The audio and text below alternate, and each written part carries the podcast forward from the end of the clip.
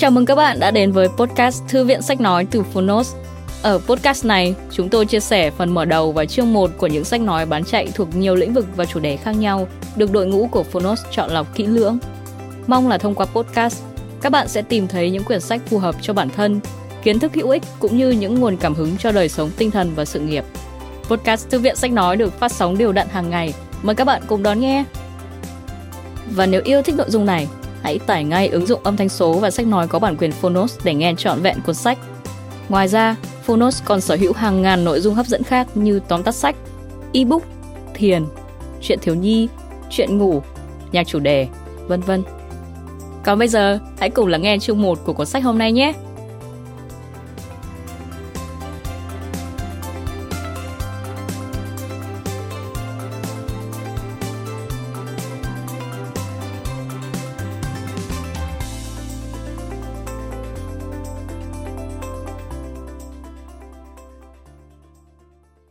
Bạn đang nghe từ Phonos.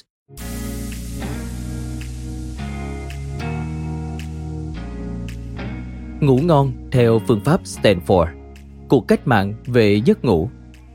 Tác giả Nishino Seiji. Người dịch Nguyễn Ngọc Anh. Độc quyền tại Phonos. Phiên bản sách nói được chuyển thể từ sách in theo hợp tác bản quyền giữa Phonos với công ty cổ phần sách Alpha, Medinsize, Omega Plus.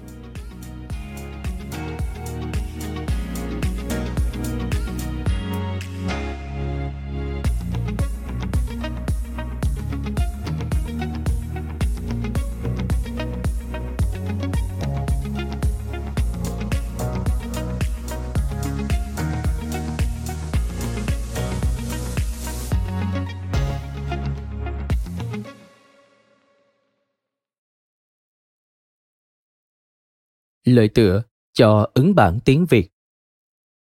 Rối loạn giấc ngủ là căn bệnh thường gặp ở mọi lứa tuổi, đặc biệt là ở người trưởng thành và xảy ra ở các quốc gia trên thế giới cũng như tại Việt Nam. Những rối loạn giấc ngủ thường gặp như mất ngủ, ngủ ngáy, ngừng thở khi ngủ, ngủ rũ hoặc ngủ lệch pha kéo dài sẽ có ảnh hưởng rất lớn trên sức khỏe và làm giảm tuổi thọ vì liên quan đến chất lượng giấc ngủ bị giảm sút. Thế nhưng, các rối loạn giấc ngủ này thường ít được chú ý dù rằng một phần ba thời gian trong cuộc đời của mỗi chúng ta là dành cho việc ngủ. Từ thời xa xưa cho đến nay, chúng ta vẫn cố gắng tìm kiếm một giải pháp phù hợp để có một giấc ngủ chất lượng tốt và đặc biệt tránh tối đa việc lạm dụng các loại thuốc tây dược. Do vậy, cuốn sách Ngủ ngon theo phương pháp Stanford được viết bởi giáo sư Nishino Seiji một trong những chuyên gia hàng đầu thế giới chuyên nghiên cứu về bệnh lý giấc ngủ trong hơn 30 năm qua ở Đại học Y khoa Stanford. Là một cuốn sách rất có giá trị khoa học và thực tiễn, giúp người đọc có được những kiến thức rất thú vị về y học giấc ngủ và thực hiện được những phương pháp hữu ích để có được một giấc ngủ chất lượng tốt nhất mỗi ngày. Xin cảm ơn giáo sư Nishino Seiji đã dành thời gian và tâm huyết để viết ra cuốn sách rất hữu ích này. Cảm ơn Made in Science đã chọn lựa một tác phẩm rất giá trị và rất đúng thời điểm để phục vụ cộng đồng. Đặc biệt là trong thời điểm nỗi lo về dịch bệnh COVID-19 đang ảnh hưởng xấu đến chất lượng giấc ngủ của mọi người trên toàn cầu. Đà Lạt, ngày 21 tháng 7 năm 2021. Thầy thuốc ưu tú, giáo sư, tiến sĩ khoa học, bác sĩ Dương Quý Sĩ Chủ tịch Liên đoàn Y học giấc ngủ ASEAN, Chủ tịch Hội Y học giấc ngủ Việt Nam, Chủ tịch Chi hội Bệnh mất ngủ Việt Nam. Phần mở đầu Phương pháp của Stanford để có được giấc ngủ ngon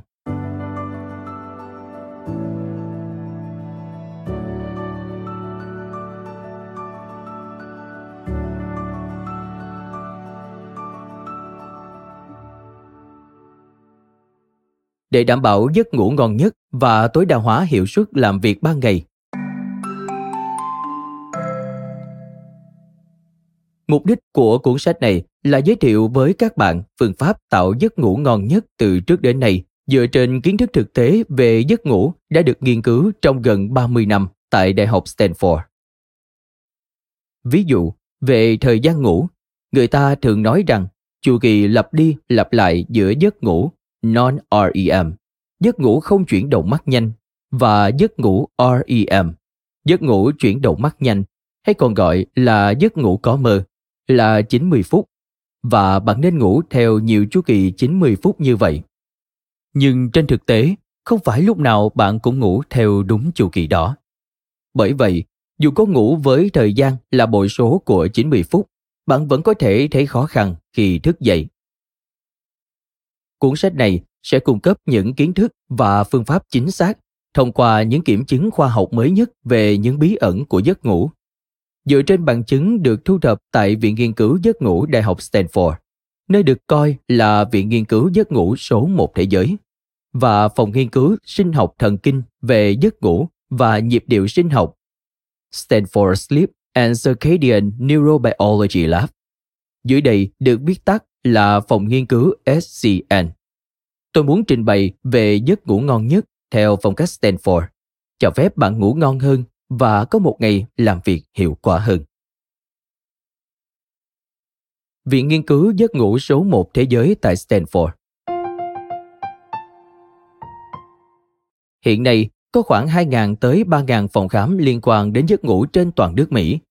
Đây là bằng chứng cho thấy nhiều người quan tâm và gặp vấn đề về giấc ngủ. Ít ai nói rằng họ hài lòng với giấc ngủ của mình, chứ chưa nói đến việc họ bị mất ngủ. Dường như mọi doanh nhân bận rộn đều gặp một số vấn đề về giấc ngủ.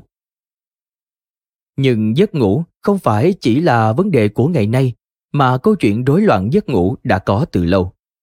Ví dụ, chứng ngủ rũ, căn bệnh ngủ gật đột ngột trong chuyên ngành nghiên cứu của tôi là chứng mất ngủ điển hình nhất và đã được mô tả trong các tài liệu của Pháp từ cách đây 140 năm.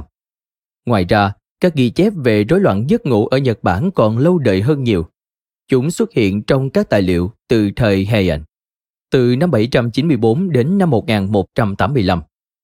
Đó là sách bệnh tật, một cuộn tranh ghi chép 21 chứng bệnh, trong đó có hình miêu tả phụ nữ mắc chứng mất ngủ và người đàn ông có thói ngủ liên miên hay ngủ quá nhiều. Lịch sử y học về giấc ngủ vẫn còn mới với quan điểm rằng giấc ngủ chỉ là nghỉ ngơi, nên trong thời gian dài hầu như không được nghiên cứu. Bước ngoặt xuất hiện vào năm 1953, khi giấc ngủ REM được phát hiện. Bạn có cảm thấy trạng thái khác thường xảy ra trong giấc ngủ REM khi não bộ hoạt động còn cơ thể nghỉ ngơi không? Trong số các trường đại học ở Mỹ, Stanford là trường đầu tiên tập trung nghiên cứu về y học giấc ngủ. Năm 1963, Viện Nghiên cứu về giấc ngủ Đại học Stanford, viện nghiên cứu giấc ngủ chính thức đầu tiên trên thế giới, được thành lập. Tại đây tập trung nhiều người tài giỏi như giáo sư William C. Dement, một trong những người phát hiện ra giấc ngủ REM và cũng là thầy của tôi. Sự xuất hiện của viện nghiên cứu cũng đánh dấu một bước ngoặt lịch sử. Năm 1972, giáo sư Demand và giáo sư Christian Guilleminault đã có bài giảng về hệ thống các chứng rối loạn giấc ngủ đầu tiên trên thế giới. Năm 1989, Stanford cũng xuất bản cuốn sách giáo khoa đầu tiên về y học giấc ngủ. Trong đó, tôi có viết một chương. Sách đó hiện vẫn được sử dụng, nhưng mỗi khi có phát hiện mới, sách sẽ được chỉnh sửa. Đến nay, cuốn sách đã được tái bản lần thứ 6 và dày tới 15 cm. Giáo sư Demand đã thành lập Hiệp hội Giấc ngủ vào năm 1975 và xuất bản tạp chí Sleep. Tạp chí này đã đóng vai trò trung tâm trong nghiên cứu giấc ngủ trên khắp thế giới, vượt ra khỏi ranh giới của các trường đại học. Năm 1990, theo yêu cầu của Quốc hội Mỹ, chúng tôi đã điều tra thực trạng rối loạn giấc ngủ. Người ta ước tính rằng rối loạn giấc ngủ có thể dẫn đến nhiều căn bệnh khác nhau và gây thiệt hại tới 70 tỷ đô la bao gồm cả tai nạn lao động. Điều này làm cho tầm quan trọng của giấc ngủ và sự nguy hiểm của rối loạn giấc ngủ được biết đến rộng rãi và dẫn tới việc thành lập Viện Nghiên cứu Giấc ngủ Quốc gia Hoa Kỳ. Như vậy, có thể nói, Stanford có đóng góp đáng kể vào sự phát triển của y học giấc ngủ. Kể từ đó, các nghiên cứu về y học giấc ngủ ngày càng đa dạng. Chương trình về giấc ngủ tại Đại học Harvard hiện nay rất tuyệt vời và Viện Y học nghiên cứu giấc ngủ tại Đại học Wisconsin cũng như Viện nghiên cứu về chứng mất ngủ tại Đại học Pittsburgh cũng vô cùng ấn tượng. Ngoài ra, Đại học Lyon, Pháp và Đại học California tại Los Angeles cũng có những đóng góp đáng kể trong lĩnh vực nghiên cứu cơ bản. Tuy vậy, trên thực tế, khách quan mà nói thì Stanford vẫn là trụ sở chính về nghiên cứu giấc ngủ. Điều này là do hầu hết các nhà nghiên cứu giấc ngủ thành công trên thế giới hiện nay, mà phải kể đến đầu tiên là tại Harvard, đều có khoảng thời gian học tập nghiên cứu ngắn hạn và dài hạn tại Stanford. Không hề quá lời khi nói rằng nghiên cứu về giấc ngủ trên thế giới bắt nguồn từ Stanford. Ngủ nhiều có phải tốt nhất không? Sau khi nói về Stanford và y học giấc ngủ, tôi muốn đặt một câu hỏi. Cụ thể thì giấc ngủ ngon nhất là gì? Chất lượng quan trọng hơn số lượng. Cho dù nó là thực phẩm, hàng hóa hay công việc, quan niệm chất lượng hơn số lượng có thể được coi là một tiêu chuẩn toàn cầu. Thứ nhất, tôi muốn ăn thức ăn ngon và tốt cho cơ thể, dù ít đi chăng nữa, hơn là một khẩu phần lớn và thừa thải. Thứ hai, tôi muốn sống đơn giản bằng cách lựa chọn cẩn thận những món đồ chất lượng hơn là có nhiều đồ. Thứ ba, tôi muốn tập trung và làm việc hiệu quả trong thời gian ngắn hơn là liên tục làm thêm giờ và làm việc cả vào ngày nghỉ. Mọi thứ đều quá đổi bình thường đối với chúng ta, nhưng không hiểu sao giấc ngủ dường như chưa được bình thường. Nói cách khác, nhiều người căng thẳng về giấc ngủ như muốn ngủ ban ngày, đầu óc hay lờ mờ và khó thức dậy vào buổi sáng, đều chú ý đến việc phải đảm bảo đủ lượng khi nói rằng họ muốn ngủ thêm. Tuy nhiên, đối với những người hiện đại ngày nay phải đối mặt với cuộc sống hàng ngày bận rộn, việc đảm bảo ngủ nhiều hơn có lẽ không thực tế. Không nhiều người được ngủ vào buổi tối trước khi sang ngày mới và ngủ mơ cho đến khi tỉnh dậy tự nhiên vào buổi sáng. Khi có cả một khối lượng lớn việc cần làm, việc muốn làm, như việc công ty, việc nhà, chăm sóc con cái và các sở thích, vân vân. Họ không thể nói là dù không có thời gian, nhưng tôi vẫn muốn ngủ nhiều. Thật đáng tiếc khi phải nói rằng, nếu bận rộn, bạn sẽ mất giấc ngủ và tôi nghĩ điều đó là khó tránh khỏi. Hơn nữa, ngay cả khi có nhiều thời gian và có thể dành bao nhiêu thời gian tùy thích trên giường, bạn vẫn có thể gặp phải những vấn đề xoay quanh giấc ngủ như không ngủ được hay dù ngủ nhưng vẫn không hết mệt mỏi. Có bằng chứng cho thấy ngủ quá nhiều không tốt cho cơ thể. Tôi sẽ bắt đầu đi từ phần kết luận.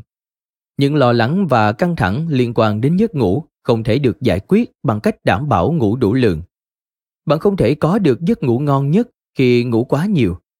Giấc ngủ ngon giúp tỉnh giấc mạnh mẽ. Trạng thái khi thức sẽ quyết định giấc ngủ ngon nhất. Giấc ngủ ngon nhất không được tính bằng lượng. Thời lượng không giải quyết được sự lo lắng về giấc ngủ. Vậy giấc ngủ thế nào là ngon nhất? Câu trả lời cuối cùng là giấc ngủ được cải thiện về chất nhờ chuẩn bị trí óc cơ thể và tinh thần trong trạng thái tốt nhất. Ngủ và thức luôn song hành. Một giấc ngủ ngon giúp trí óc, tinh thần và cơ thể luôn ở trạng thái tốt, sẽ giúp bạn có một ngày làm việc hoặc học tập đạt hiệu quả cao. Còn nếu giấc ngủ dài chỉ để đảm bảo đủ lượng, thì cơ thể bạn luôn trong trạng thái mệt mỏi. Ngoài ra, nếu ban ngày bạn làm việc ở trạng thái tốt và đạt được kết quả tốt. Do đó, trí óc, tinh thần và cơ thể được sử dụng nhiều hơn. Cuối ngày, bạn cần ngủ để bảo dưỡng chúng hiệu quả. Trong khi ngủ, các hoạt động khác nhau diễn ra trong não bộ và cơ thể chúng ta. Để cơ thể ở trạng thái tốt nhất khi thức dậy vào buổi sáng, các dây thần kinh tự chủ, chất dẫn truyền thần kinh và hormone liên tục hoạt động trong não bộ và cơ thể trong khi ngủ. Nó tối đa hóa hoạt động của não và cơ thể trong khi ngủ, nâng cao triệt để chất lượng giấc ngủ và tạo ra trạng thái tốt nhất khi thức giấc. Đây chính là giấc ngủ ngon nhất được đề cập trong cuốn sách này. Quy luật của giấc ngủ được phát hiện tại Stanford. Chất lượng giấc ngủ có liên quan trực tiếp đến chất lượng khi tỉnh giấc Tôi làm cố vấn cho các sinh viên Stanford nhà nghiên cứu, doanh nhân và vận động viên chuyên nghiệp. Khi nhìn vào họ, tôi thấy rằng tất cả những người có thành tựu đều coi trọng chất lượng giấc ngủ. Vậy làm thế nào để thực sự có một giấc ngủ ngon? Mấu chốt là quy luật vàng 90 phút mà tôi sẽ giới thiệu trong cuốn sách này. Bất kể chu kỳ giấc ngủ REM hay non-REM thì chất lượng giấc ngủ được xác định bởi 90 phút đầu tiên. Chỉ cần chất lượng của 90 phút đầu tốt thì phần còn lại của giấc ngủ sẽ cải thiện theo tỷ lệ thuận. Ngược lại, nếu bạn gặp khó khăn trong giấc ngủ ở 90 phút đầu tiên thì cho dù bạn ngủ bao lâu đi chăng nữa, dây thần kinh tự chủ bị rối loạn và việc tiết học môn hỗ trợ các hoạt động ban ngày cũng sẽ gặp trục trặc. Dù bận rộn đến đâu, dù không có thời gian đi chăng nữa, nhưng nếu bạn có thể ngủ ngon và sâu giấc trong 90 phút đầu tiên, thì có thể nói rằng bạn đã có được giấc ngủ ngon nhất. Tôi chuyển đến Mỹ vào năm 1987 và gia nhập Viện Nghiên cứu Giấc ngủ Stanford. Kể từ sau khi đảm nhận vị trí trưởng phòng của phòng nghiên cứu SCN, cơ quan nghiên cứu cơ bản vào năm 2005. Tôi ngày đêm nghiên cứu bằng mọi phương pháp để giải đáp các thắc mắc về giấc ngủ. Tôi cố gắng thực hiện nhiều thí nghiệm khác nhau để làm sáng tỏ những bí ẩn của giấc ngủ. Ví dụ như nghiên cứu lâm sàng trên bệnh nhân, thí nghiệm trên động vật để tìm hiểu rõ cơ chế của rối loạn giấc ngủ và phát triển các loại thuốc mới. Thí nghiệm sinh lý giấc ngủ với sự hợp tác của các đối tượng thử nghiệm tình nguyện và phát triển thiết bị đo giấc ngủ mới, vân vân. Tôi tiếp tục hướng tới nghiên cứu sâu về giấc ngủ với phương châm chung là giải quyết bí ẩn của giấc ngủ và đưa ra câu trả lời cho xã hội. Tôi là một chuyên gia về giấc ngủ, nhưng đây sẽ không phải một cuốn sách chuyên môn. Thay vào đó, nó nhấn mạnh tính thực tế và hiệu quả tức thì. Và tôi sẽ tóm tắt một cách dễ hiểu những điều hữu ích cho bạn. Điều duy nhất tôi hứa là sẽ không viết những điều vô căn cứ. Ngoài những trích dẫn kinh điển, tôi còn muốn truyền tải đến mọi người những gì lần đầu tiên mình học được về khoa học và kiến thức tiên tiến của Stanford một cách dễ hiểu nhất có thể. Tôi nghĩ đây là trách nhiệm của mình với tư cách là giám đốc phòng nghiên cứu SCN. Giấc ngủ có thể trở thành đồng minh mạnh nhất, cũng có thể là cái thù đáng sợ nhất. Sau đây tôi sẽ bắt đầu nói về hành trình xoay quanh giấc ngủ và nó sẽ theo trình tự như sau. Cuốn sách này bắt đầu từ chương không. Trong chương này, tôi đi sâu vào thời gian và chất lượng giấc ngủ, đồng thời khám phá những sự thật mới về giấc ngủ mà bạn có thể chưa biết. Sự thật này là cần thiết để có được giấc ngủ ngon nhất. Được gọi là chương không bởi tôi nghĩ rằng cần xem xét lại những định kiến về giấc ngủ và một lần nữa xem xét giấc ngủ không dựa trên khuôn mẫu nào. Tiếp theo, chương 1 đề cập tới kiến thức cơ bản về giấc ngủ, nền tảng cho giấc ngủ ngon. Trong chương này, tôi muốn giới thiệu với các bạn những điều kỳ diệu khi mơ. Trong chương 2, chúng ta sẽ vừa tìm hiểu vừa kiểm chứng tại sao giấc ngủ ngon hay không được quyết định chỉ trong 90 phút. Cuối cùng, chương 3 là phương pháp để có được 90 phút ngủ tốt nhất. Có ba từ khóa là nhiệt độ cơ thể, não bộ và công tác.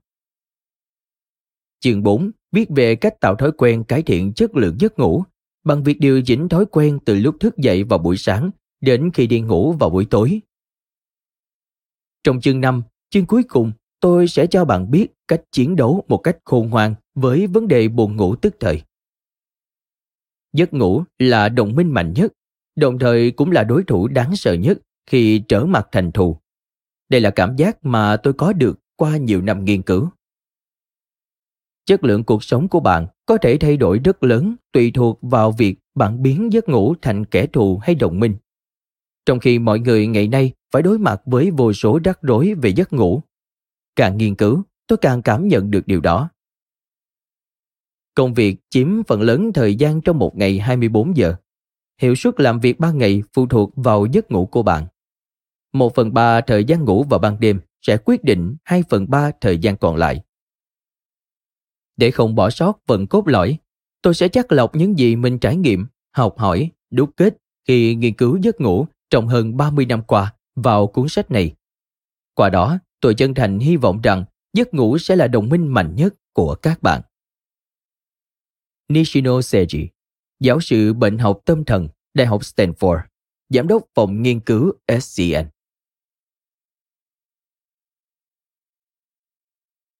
Chương 0 Chỉ ngủ ngon thôi, không cải thiện được hiệu suất.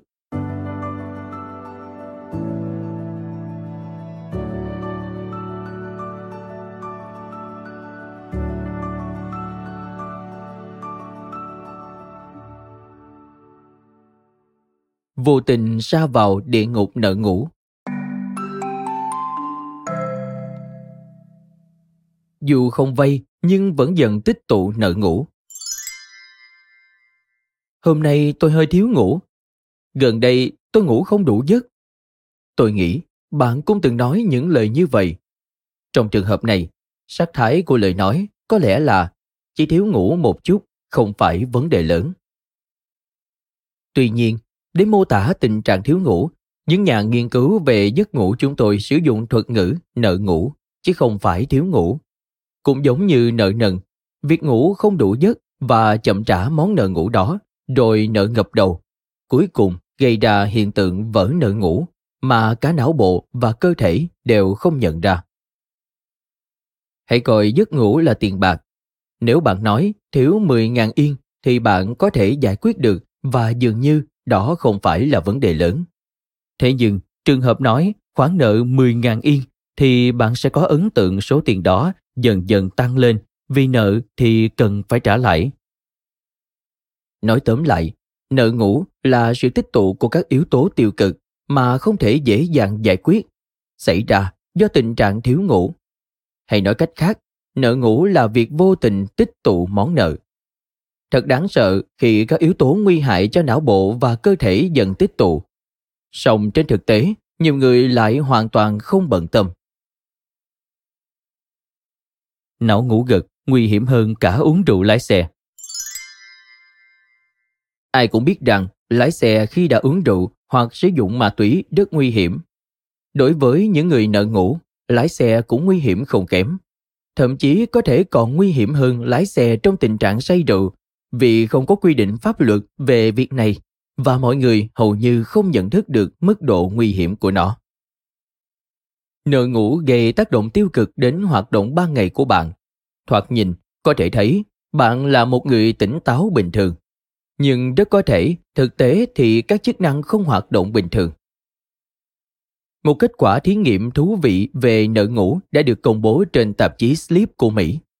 Thí nghiệm đã so sánh tình trạng tỉnh táo vào ngày hôm sau giữa 20 bác sĩ ở các khoa có làm ca đêm như khoa nội và không làm ca đêm như khoa chẩn đoán hình ảnh nội tiết. Cụ thể, thí nghiệm yêu cầu họ xem hình ảnh trên màn hình máy tính bảng. Trong đó, hình tròn xuất hiện ngẫu nhiên khoảng 90 lần trong 5 phút và họ phải nhấn nút mỗi lần hình tròn xuất hiện. Đó là một nhiệm vụ đơn giản mà ai cũng có thể làm được nên nó nhàm chán và gây buồn ngủ và kết quả thu được rất thú vị. Các bác sĩ khoa chẩn đoán hình ảnh và nội tiết có giấc ngủ bình thường vào ngày hôm trước đã phản ứng chính xác với hình ảnh trên màn hình. Ngược lại, trong số khoảng 90 lần hình ảnh xuất hiện, các bác sĩ nội khoa phải trực đêm đã không phản ứng trong nhiều giây đến 3-4 lần. Họ không phản ứng vì khi đó họ đã ngủ nhưng điều đáng sợ hơn là các bác sĩ sau khi trực ca đêm vẫn phải làm việc. Mời bạn xem hình 1. Đối với các bác sĩ làm ca đêm, não bộ không hoạt động như thế này, được đính kèm trên ứng dụng. Trạng thái như vậy của bác sĩ được gọi là microsleep, giấc ngủ siêu ngắn. Và trạng thái này có thể được xác nhận bằng sóng não. Microsleep hay giấc ngủ siêu ngắn là giấc ngủ từ dưới 1 giây đến 10 giây và là một phản ứng phòng vệ cho não. Nói cách khác, nợ ngủ đến mức tạo phản ứng phòng vệ là có hại cho não. Tình trạng microsleep do nợ ngủ là vấn đề lớn do nó chỉ diễn ra trong vài giây, khiến chính bạn và mọi người xung quanh không nhận ra nó. Ví dụ, người mắc chứng ngủ rũ thường bị buồn ngủ quá mức, tức là những cơn buồn ngủ đột ngột không kiểm soát. Bệnh nhân khi nhận thức được một số triệu chứng dễ xảy ra như vậy sẽ thường xuyên đến bệnh viện và cẩn thận hơn. Tuy nhiên, microsleep do nợ ngủ không có bất kỳ dấu hiệu gì nên người ta không áp dụng biện pháp như uống thuốc và họ kiên quyết cho rằng chỉ là thiếu ngủ thôi, không sao đâu. Sẽ thế nào nếu xảy ra microsleep khi bạn đang lái xe? Sẽ thế nào nếu xảy ra microsleep khi bạn câu cá một mình? Sẽ thế nào nếu xảy ra microsleep trong cuộc đàm phán quan trọng với đối tác kinh doanh? Đối với những người mắc chứng nợ ngủ, điều nếu xảy ra này sẽ trở thành hiện thực. Người ta đã thực hiện một thí nghiệm, trong đó người gặp vấn đề về giấc ngủ được gắn thiết bị đo sóng não và lái một chiếc xe mô phỏng.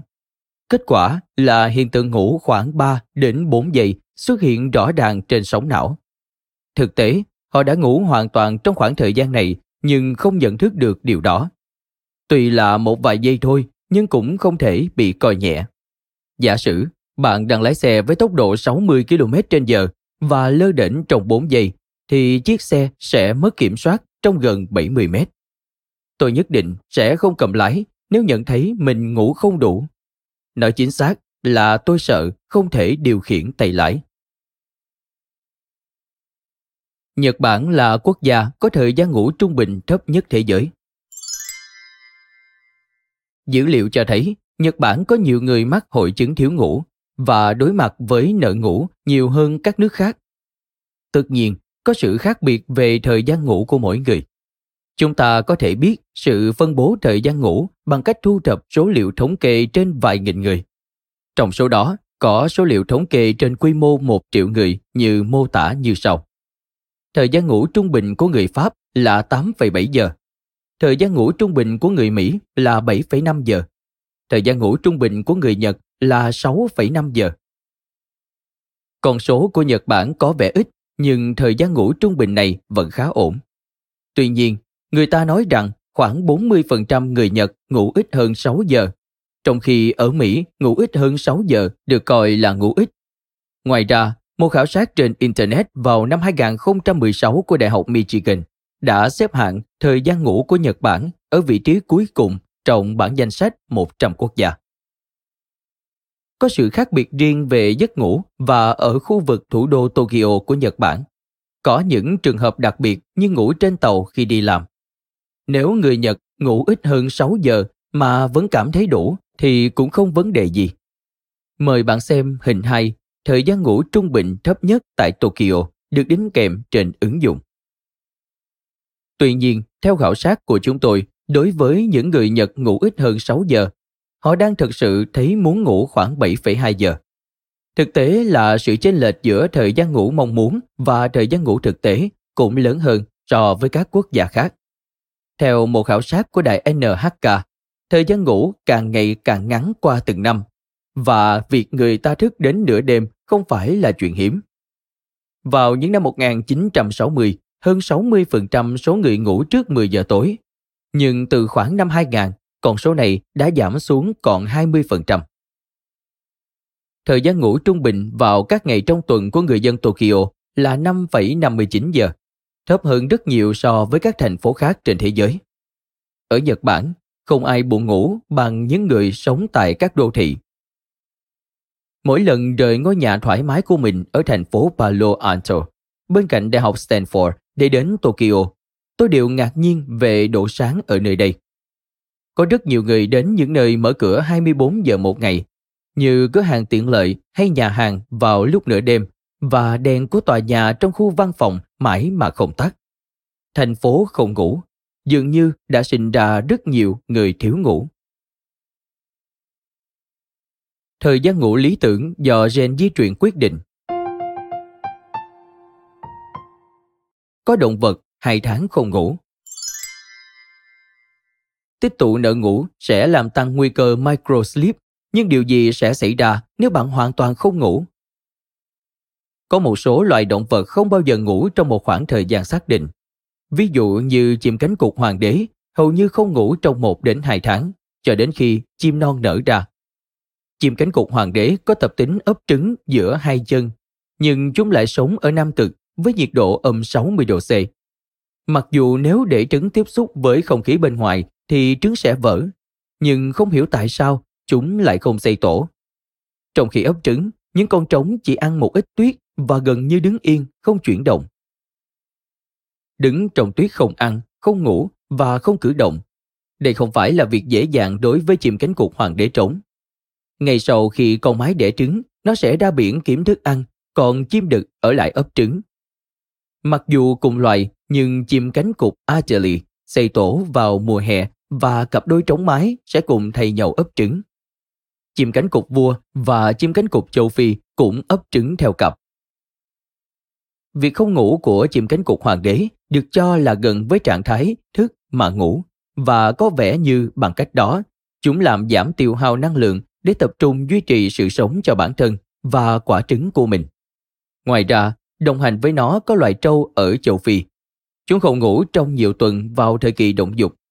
Dù là chim cánh cụt hay trâu, thì khoảng thời gian không ngủ không kéo dài suốt cả năm, và cũng không phải do chú ý của bản thân chúng, mà do nhịp sinh học điều khiển. Điều gì xảy ra nếu con người không ngủ? Loại người thì sao? Liệu chúng ta có thể ngủ mà vẫn có ý thức không? Liên quan đến vấn đề này, có một hồ sơ thí nghiệm thú vị của giáo sư Demen. Năm 1965, một tờ báo địa phương đưa tin về nam sinh trung học Mỹ thử thách kỷ lục Guinness không ngủ và giáo sư Demant đã đề nghị được quan sát để nghiên cứu. Theo hồ sơ thí nghiệm, trong cuộc thử thách, dường như giáo sư đã thực hiện nhiều kỹ thuật gây khó ngủ, chẳng hạn như lắc, nói chuyện, và cuối cùng là chơi bóng rổ khi cậu học sinh trung học thấy buồn ngủ. Kết quả là, mặc dù có giấc ngủ siêu ngắn microsleep trong vài giây, nhưng nam sinh này đã không ngủ trong 11 ngày. Với kỷ lục Guinness trước đó, có một số nghi ngờ về phương pháp đo lường. Nhưng vì lần này, giáo sư Demand đã sử dụng máy đo sóng não, nên chắc chắn đây là một kỷ lục không ngủ thật sự. Theo bản ghi chép chi tiết của giáo sư, càng về cuối thử thách, cậu học sinh trung học càng nói lắp bắp, mắc nhiều lỗi và khó chịu với những điều nhỏ nhặt. Người ta nói rằng đã có một số ảo tưởng, phức cảm bị hành hạ bắt đầu xuất hiện. Khi buồn ngủ, cậu làm sai cả phép tính cộng đơn giản. Tuy nhiên, hầu như không có vấn đề gì khi không buồn ngủ. Cậu đã thắng trận bóng rổ với giáo sư. Ngày hôm sau, sau khi kết thúc thí nghiệm, cậu đã ngủ 14 giờ 40 phút rồi thức giấc bình thường. Tuy nhiên, đây không phải là bằng chứng cho thấy con người có thể không ngủ trong khoảng 11 ngày. Chống ngủ bằng những cách như vẩy nước hoặc làm đau khi sắp ngủ là thủ pháp tra tấn thời xưa. Những cách này cũng được thực hiện ở Đức Quốc xã, Trung Quốc trong thời kỳ đại cách mạng văn hóa và có nhiều ghi chép cho thấy những người bị tra tấn đã có ảo giác, hoang tưởng và rối loạn tâm thần. Tại sao cậu học sinh trung học Mỹ lại có thể không ngủ như vậy? Nguyên nhân được cho là thuộc về thể chất, nhưng thể chất như thế nào thì vẫn chưa được làm sáng tỏ một cách khoa học. Y học giấc ngủ là một ngành khoa học mới bắt đầu vào những năm 1950, nên vẫn còn rất nhiều khía cạnh chưa được biết đến. Còn của Napoleon là Napoleon. Ngủ ngắn là do di truyền. Nhiều người Nhật phải đối mặt với nợ ngủ và tất nhiên vẫn có trường hợp ngoại lệ. Những người như chủ doanh nghiệp, nghệ sĩ và chính trị gia có thể ngủ trong thời gian ngắn không cần các biện pháp chống ngủ mà vẫn khỏe mạnh. Một giáo sư tại Stanford đã nói, dù không ngủ nhiều nhưng tôi vẫn hoàn toàn bình thường. Tôi đã yêu cầu ông ấy đeo máy đo sống não cùng với máy đo hoạt động và kết quả là ông ấy thực sự chỉ ngủ 4 tiếng mỗi ngày. Dù vậy, ông ấy vẫn khỏe mạnh và điều này cũng không gây cản trở công việc nghiên cứu của ông. Bạn có thể nghĩ đó là do ngày thường của ông bận rộn nhưng bạn có thể thấy, ngay cả vào cuối tuần, ông ấy cũng chỉ ngủ 4 tiếng. Đó là nhịp sống của ông ấy. Một nghiên cứu về người ngủ ngắn đã điều tra các bậc cha mẹ và trẻ em khỏe mạnh ở Mỹ ngủ ít hơn 6 giờ mỗi ngày trong nhiều thập niên. Người ta nhận thấy họ có sự đột biến ở gen đồng hồ liên quan đến nhịp sinh học, nhịp điệu vốn có trong cơ thể người. Do đó, chúng tôi tạo ra những con chuột thí nghiệm có gen đồng hồ sinh học giống với gen của các thành viên gia đình này và quan sát mô hình giấc ngủ của chúng thì thấy thời gian ngủ quả nhiên là ngắn. Nhìn chung, cá chuột và người đều tích lũy nợ ngủ nếu tình trạng thiếu ngủ kéo dài và tình trạng này dẫn đến tăng những giấc ngủ sâu. Bạn có thể đã từng sau khi thức cả đêm thì ngủ ngon đến nỗi bị đánh cũng không tỉnh. Giấc ngủ sâu đến sau một thời gian thiếu ngủ này được gọi là giấc ngủ hồi phục. Nhưng những con chuột có gen đồng hồ đột biến đã không tăng giấc ngủ sâu ngay cả sau khi liên tục không ngủ. Vậy là tồn tại một con chuột dù không ngủ nhưng có thể hoàn toàn bình thường. Động vật có gen đột biến ít có ham muốn ngủ và có thể ngủ thời gian ngắn. Vì vậy, tôi kết luận rằng ngủ ngắn là do di truyền và công bố khám phá này trên tạp chí học thuật Science vào năm 2009. Napoleon Bonaparte nổi lên từ sau cuộc cách mạng Pháp là người thường được nhắc tới khi nói đến giấc ngủ ngắn. Theo một giả thuyết, có vẻ như ông chỉ ngủ khoảng 3 giờ một ngày. Như đã đề cập trước đó về chim cánh cụt hoàng đế, có vẻ danh hiệu hoàng đế sẽ giúp chống lại sự thiếu ngủ. Tuy nhiên, việc học theo lối tư duy chờ thời lập công của vị hoàng đế này là tốt, nhưng bắt chước đến cả phong cách ngủ thì có thể sẽ hủy hoại cơ thể và tinh thần. Còn của Napoleon là Napoleon, ngủ ngắn là do di truyền. Muốn ngủ bù là tín hiệu SOS từ não. Bố mẹ, anh chị của bạn thì sao? Họ có khỏe mạnh khi ngủ ít không? Cơ thể bạn có khỏe mạnh với giấc ngủ từ 4 đến 5 tiếng mỗi ngày không? Đầu óc có minh mẫn và phản ứng nhanh nhạy không? Nếu được như vậy, bạn không cần phải ngủ quá nhiều vì có khả năng bạn mang gen ngủ ngắn. Ngược lại, nếu bạn thấy khó chịu do liên tục ngủ trong thời gian ngắn, thì có lẽ bạn không phải là người ngủ ngắn. Nếu bạn cảm thấy, ồ, tôi thiếu ngủ mỗi ngày và tôi sẽ phải ngủ bù vào cuối tuần, thì đó là dấu hiệu SOS từ não. Nợ ngủ có thể tích tụ giống như quả cầu tuyết. Hầu hết con người không mang gen ngủ ngắn.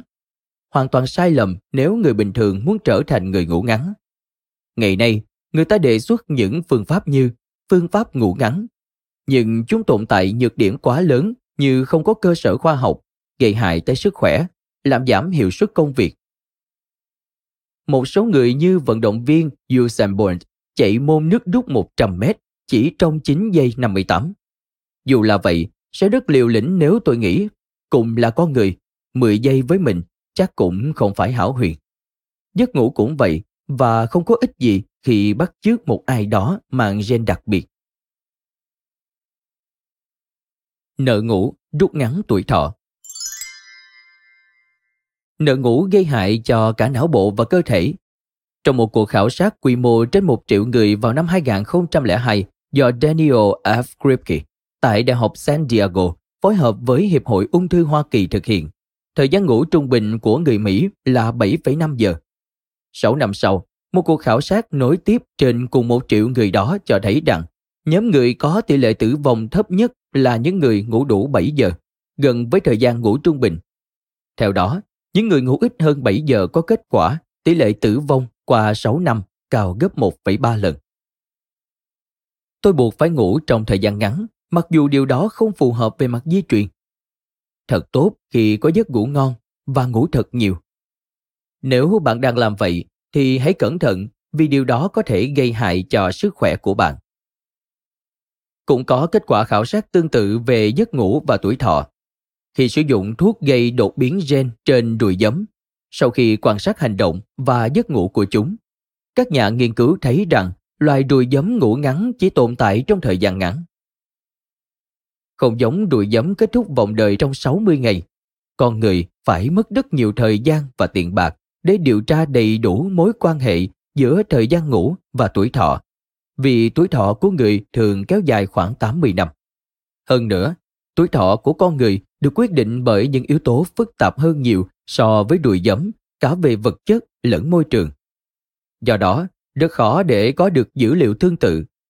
Nhưng tôi nghĩ xu hướng chung là những người ngủ trong thời gian ngắn thì có tuổi thọ ngắn. phụ nữ không ngủ sẽ dần béo lên. Theo khảo sát của Đại học San Diego, phụ nữ ngủ trong thời gian ngắn có chỉ số BMI, tức chỉ số khối cơ thể, cao. chỉ số này cao cho thấy mức độ béo phì. Vậy là truyện cổ Grimm, người đẹp ngủ trong rừng đã đúng theo nghĩa đen. Mời bạn xem hình 3, không ngủ dễ gây béo phì, được đính kèm trên ứng dụng. Không phải ngẫu nhiên mà Đại học Stanford, Đại học Nagoya và gần đây là Đại học Giao thông Thượng Hải đã cho thấy kết quả nghiên cứu tương tự với nghiên cứu của Đại học San Diego về tỷ lệ tử vong và tăng cân. Kể từ sau nghiên cứu của Đại học San Diego được công bố vào năm 2002, không chỉ các nhà nghiên cứu về giấc ngủ mà cả các bác sĩ nội khoa cũng đã khẳng định tầm quan trọng của giấc ngủ và nhiều nghiên cứu khác nhau đã được tiến hành. Sau đó, các báo cáo lần lượt chỉ ra rằng ngủ ít gây ra những vấn đề nghiêm trọng. Khi không ngủ, lượng insulin tiết ra ít và lượng đường trong máu sẽ tăng cao, dẫn đến bệnh tiểu đường. Khi không ngủ, hormone leptin kiểm soát cơn thèm ăn sẽ không được tiết ra và làm bạn tăng cân. Khi không ngủ, bạn sẽ béo lên do hormone ghrelin tiết ra làm tăng cảm giác thèm ăn. Khi không ngủ, thần kinh giao cảm trong trạng thái căng thẳng kéo dài sẽ gây cao huyết áp.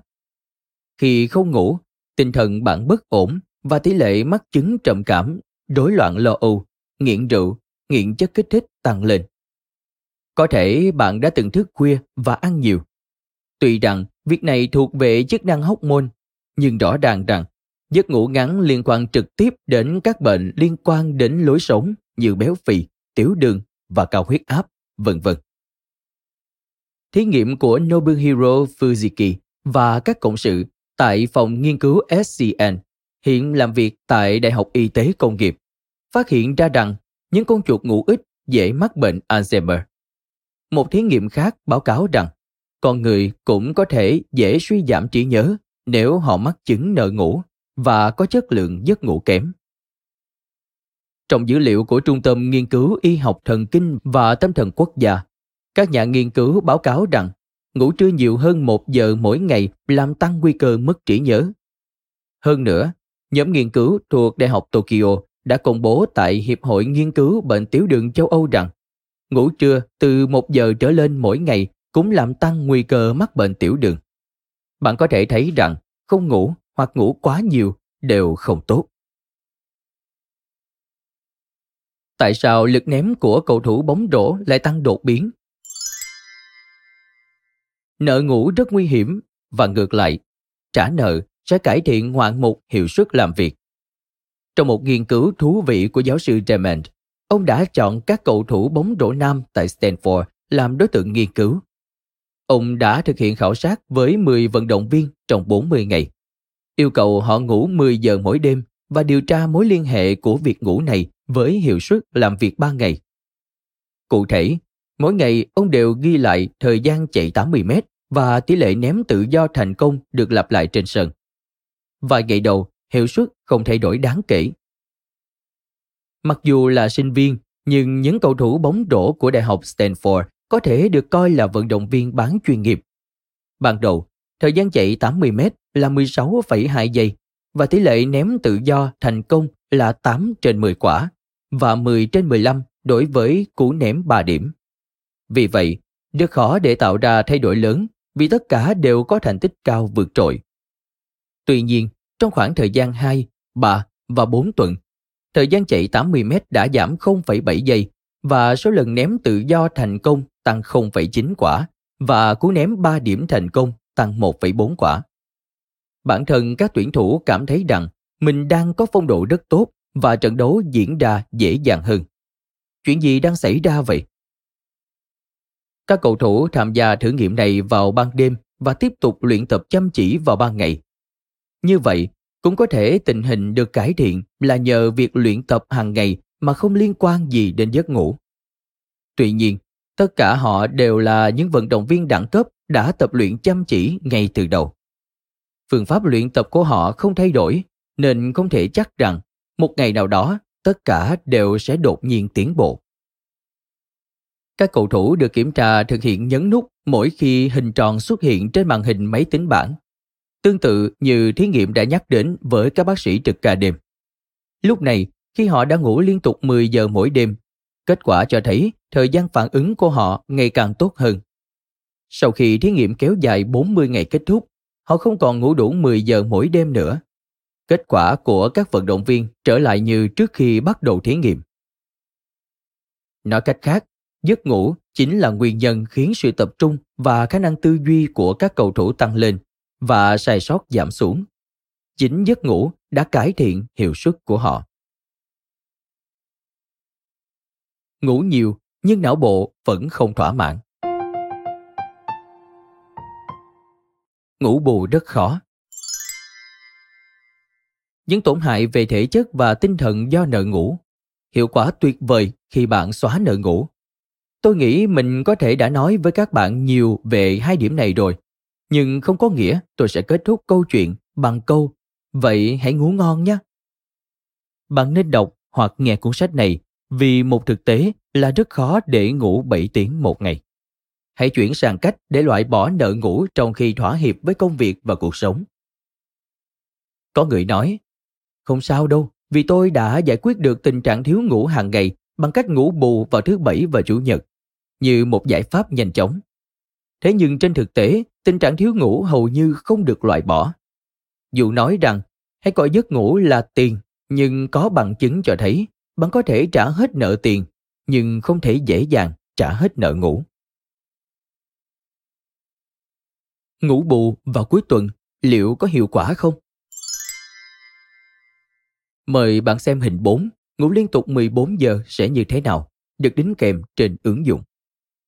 Có một cuộc khảo sát với 10 người khỏe mạnh được yêu cầu ngủ trong 14 giờ để tìm hiểu xem họ cần ngủ bao lâu để thoát khỏi tình trạng thiếu ngủ. Thời gian ngủ trung bình của 10 người này trước khi thử nghiệm là 7,5 giờ. Trong thử nghiệm, người ta để cho họ ngủ bao nhiêu tùy thích suốt cả ngày. Ngày đầu tiên, họ ngủ 13 giờ và vào ngày thứ hai là gần 13 giờ. Tuy nhiên, sau đó họ không ngủ được nhiều. Thời gian ngủ dần ngắn lại, thậm chí thức trắng 5 đến 6 tiếng trên giường. Cuối cùng sau 3 tuần, thời gian ngủ trung bình được cố định là 8,2 giờ. Và đây được coi là thời gian ngủ cần thiết về mặt sinh lý của 10 người này. Tuy nhiên, mấu chốt của thí nghiệm này không phải để biết thời gian ngủ lý tưởng. Nếu thời gian ngủ lý tưởng là 8,2 giờ, mà từ lâu thời gian ngủ trung bình của họ là 7,5 giờ, vậy thì họ đã mắc nợ ngủ 40 phút mỗi ngày. Họ mất 3 tuần để phục hồi giấc ngủ bình thường 8,2 giờ, tức là ngủ 14 tiếng mỗi ngày và liên tục trong 3 tuần để trả nợ ngủ 40 phút. Điều này là quá phi thực tế. Thực tế là không thể loại bỏ tình trạng thiếu ngủ hàng ngày trong ngày 1, ngày 2. Bạn có thể thấy điều tương tự từ thử nghiệm với vận động viên bóng rổ được giới thiệu trước đó. Vì là vận động viên nên họ dành một khoảng thời gian đáng kể để luyện tập và thi đấu. Đồng thời đang là sinh viên đại học nên họ vừa học, lâu lâu lại tụ tập bạn bè hay hẹn hò. Dù muốn làm nhiều việc nhưng một ngày chỉ có 24 giờ. Do đó, việc nợ ngủ là điều đương nhiên. Lý do tại sao hiệu suất được cải thiện sau 3 hoặc 4 tuần là do họ mất quá nhiều thời gian để trả món nợ ngủ trước khi thử nghiệm. Tưởng như có thể ngủ bù cuối tuần, nhưng khoản nợ ngủ không biến mất.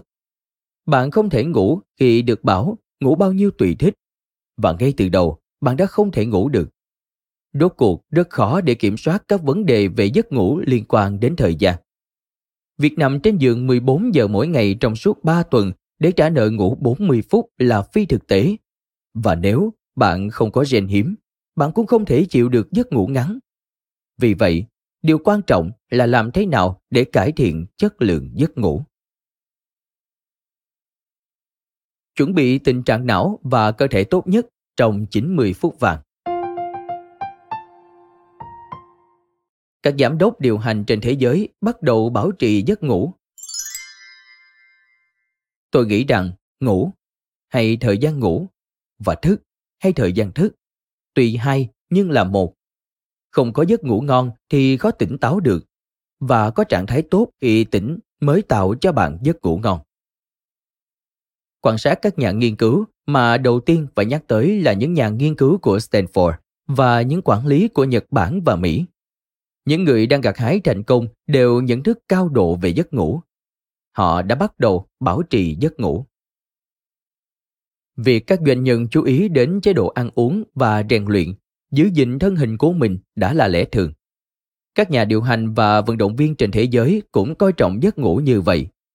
Chính nhờ nền tảng là giấc ngủ, hiệu quả của chế độ ăn uống và tập luyện mới được nâng cao. Họ nhanh chóng tiếp nhận thông tin mới nhất và sẽ nhận được thông tin đó nhanh hơn bất kỳ ai khác. Nếu nói theo ngôn ngữ tiếp thị thì các chuyên gia chúng tôi là người đổi mới, tạo ra kiến thức mới nhất và những người thành đạt là những người sớm áp dụng. Khi nghiên cứu về y học giấc ngủ ngày càng tiến triển thì những người tiếp nhận thông tin mới nhất sẽ nhanh chóng hiểu rằng giấc ngủ quyết định hoạt động của não bộ và cơ thể khi thức. Nhìn chung, người sớm áp dụng chiếm 13,5% trên tổng số. Những người theo sau chiếm đa số. Người theo sau, những người sớm áp dụng, chiếm 34% tổng số. Tôi muốn bạn hướng đến nhóm này trước. Trước đây không lâu, mọi người vẫn theo lối giải thích cũ, đó là ngủ bằng nghỉ ngơi. Nên một số người vẫn cố chấp, tôi không cần phải nghỉ ngơi. Có lẽ dù giấc ngủ quan trọng đến đâu, họ cũng không chịu lắng nghe. Nhóm lạc hậu chiếm 14% tổng số là nhóm người hoàn toàn duy trì hiện trạng. Là những người trì trệ, không quan tâm đến những thay đổi của thời đại, nghi ngờ và có cái nhìn tiêu cực về những điều mới và rất bảo thủ. Xã hội có một số những người như vậy. Ít nhất, bạn có lẽ không thuộc nhóm này. Chú trọng vào 90 phút ngủ đầu tiên. Người ưu tú thường bận rộn nên rất khó để đảm bảo ngủ đủ giấc. Vì vậy tôi đề xuất một phương pháp là tập trung tối đa hóa chất lượng giấc ngủ. Mọi người không ngủ giống nhau từ lúc đi ngủ cho đến khi thức dậy.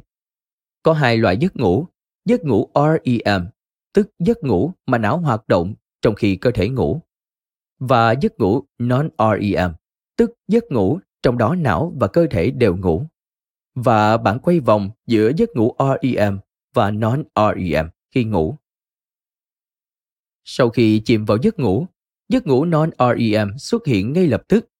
Giấc ngủ non-REM trong 90 phút đầu tiên là giấc ngủ sâu nhất trong cả quá trình và rất khó để đánh thức một người trong giai đoạn này.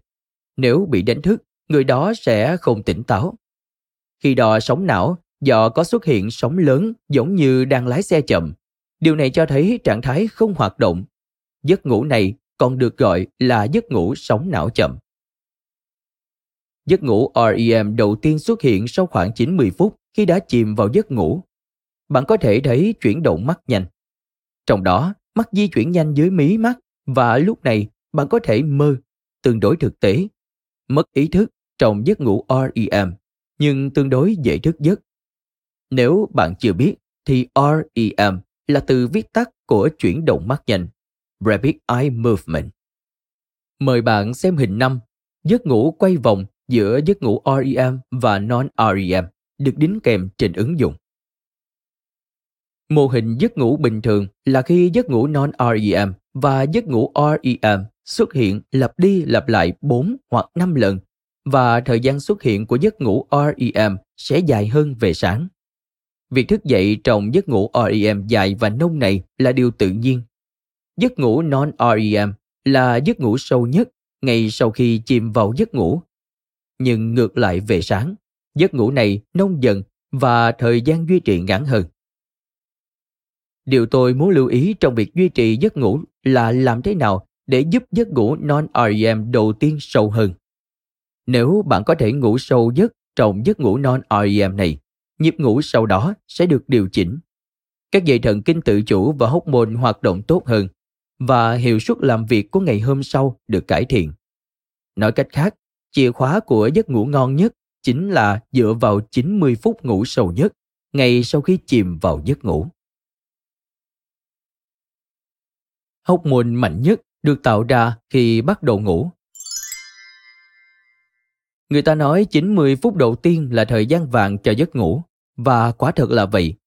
Ví dụ, lượng hóc môn tăng trưởng được tiết ra nhiều nhất trong giấc ngủ non-REM đầu tiên.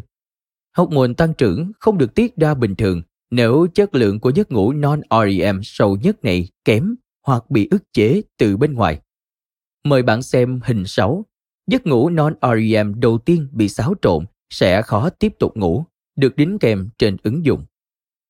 Học môn tăng trưởng, bản chất giống tên của nó, không chỉ tham gia vào sự tăng trưởng của trẻ em mà còn có chức năng thúc đẩy sinh sản tế bào và trao đổi chất bình thường của người lớn. Người ta nói rằng nó có hiệu quả chống lão hóa. Hơn nữa, người ta cũng biết rằng ham muốn ngủ, tức áp lực ngủ, tăng lên khi người ta thức trong một thời gian dài, nhưng hầu hết áp lực ngủ đó được giải phóng qua giấc ngủ non-REM đầu tiên. Nếu bạn nâng cao chất lượng giấc ngủ của 90 phút vàng, bạn sẽ có một buổi sáng sảng khoái. Cơn buồn ngủ ban ngày biến mất. Hơn nữa, không còn hiện tượng đáng lẽ ra phải ngủ ngon nhưng lại không thể trút bỏ sự mệt mỏi. Tôi sẽ trình bày chi tiết hơn về điều đó trong chương 2. Nhưng nếu bạn chỉ có thể ngủ trong 4 giờ nhưng đảm bảo chất lượng tốt của 90 phút đầu tiên, thì bạn vẫn sẽ có thể tối đa hóa chất lượng của 4 giờ đó. Ngược lại, nếu bạn không có thời gian ngủ thì cũng tuyệt đối không được giảm chất lượng ngủ của 90 phút đầu tiên. Chưa nói đến việc ngủ nướng, hiệu suất làm việc của ngày hôm sau sẽ chỉ là sắc vụn chứ không phải bạc đồng. Một thí nghiệm về thiếu ngủ liên quan đến giấc ngủ non-REM để hiểu được vai trò của giấc ngủ đã được thực hiện. Khi làm gián đoạn 90 phút ngủ đầu tiên, giấc ngủ tiếp theo sẽ bị xáo trộn. Giấc ngủ sau đó bị xáo trộn. Nhiều trường hợp bị mất ngủ từ chu kỳ giấc ngủ thứ hai, do đó không thể tiếp tục thí nghiệm. Vậy nên, tôi khuyên bạn không nên đánh thức một người vừa mới ngủ. Vì vậy, 90 phút này là nền tảng cần thiết nhất cho giấc ngủ. Quy tắc Better than nothing Có còn hơn không? Người bình thường, trừ những người ngủ ngắn, nên ngủ ít nhất trên 6 tiếng. Tôi không muốn bạn bị ràng buộc về thời gian, nhưng với tư cách là nhà khoa học về giấc ngủ, tôi sẽ thấy vui nếu bạn có thể đảm bảo ngủ đủ 6 tiếng này. Mục đích của cuốn sách này là cung cấp cho các bạn cách để có giấc ngủ ngon nhất. Better than nothing, nghĩa là có còn hơn không. Nhưng trong trường hợp này thì đây có lẽ không phải là một ý hay. Tôi tin rằng giấc ngủ ngon hơn được đề xuất trong cuốn sách này sẽ thay đổi chất lượng cuộc sống. Và thứ hỗ trợ tốt hơn chính là hai công tắc thân nhiệt và não bộ. Những thứ không thể thiếu để có được 90 phút vàng. Điều này sẽ được giải thích chi tiết trong chương 3. Chỉ ngủ ngon thôi, không đủ cải thiện hiệu suất.